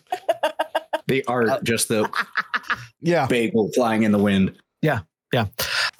Uh, but speaking of Wendy Bagels, Lauren, where are you on the internet? I'm a Wendy Bagel. Um, so I'm on the internet in all locations uh, as Thousand Faces Cosplay and 95% Lauren. Um, so if you like modeling, if you like shenaniganry, um, if you like double cheeked up on a Tuesday, follow 95% Lauren. If you like cosplay and rants, follow Thousand Faces Cosplay. We are going to be raising money for animals at a local convention in Colorado Springs this weekend. So if you have the chance, come on by to Colorado Springs Comic Con and grab a print, help the animals. Um, and uh, otherwise, uh, send me your favorite foods because I'm hungry. Uh, I think we all need a little bit of a snack. So, Ethan, wrap it up for us. I'll Oh, do my best. you did there. Um, yes, I am the other half of Thousand Faces Cosplay. Anywhere online, you can also, through the links on our Instagram or TikTok, find the link to the Twitch where I DM uh, on most Saturdays. But since we have a convention this coming Saturday, it'll be a week from Saturday, our Wild Beyond the Witchlight campaign, where I am DM. Lauren plays a stoner turtle named Bodhi, and they are just now getting into the Fey realm. So please join for that if you want a very different tone game. And I am on all of the socials at the Caleb G. You can also find me right here for Chaos Incorporated. You can hear me here and there with Farm to Fable, and I take up a lot of space in the old archives of the RPG Academy. As Mallo said at the top of the show, Acadecon 2023 is kicking off in Dayton the November 3rd through the 5th. The Kickstarter is right now at 104% funded, which is fantastic. Uh, not our fastest funding ever, but it's only because our goals keep raising because capitalism. Uh, the campaign is going to be running for another month, and you can always get your best price badge through the campaign. So as weird as it is to buy a uh, convention badge in what month is it? August for a con happening in November, do it because it's cheaper. Um, and giving us more money up front means we can do cooler things. We can plan for cooler things. We've already added an extra night of karaoke. We're going to have a used game swap meet. We've got a junior academy this year with special events for our next generation of gamers. So, uh, some upfront money helps us cover those costs with the convention center and all that jazz. Uh, we will be selling badges later on at uh, tabletop.events, which will release closer to the con, and we'll sell them at the gate as well in November. So please come out, hang out with me and Mallo, hang out with everyone from the RPG Academy and other podcasts. It's going to be fun. And that is it for today. See you next week right here. Good night. Uh, we love you. Take care of yourself. Stay hydrated. Eat some food. Take your meds. Eat a snack. Drink your water. Go outside. Do something nice for yourself. Do a push up. And most importantly, stay weird. Read a book, stay weird, be Yeah. awesome. Bye, everybody. Love you. Good night. Mwah! Good night, y'all. Bang bang. Good night. Bye, bye.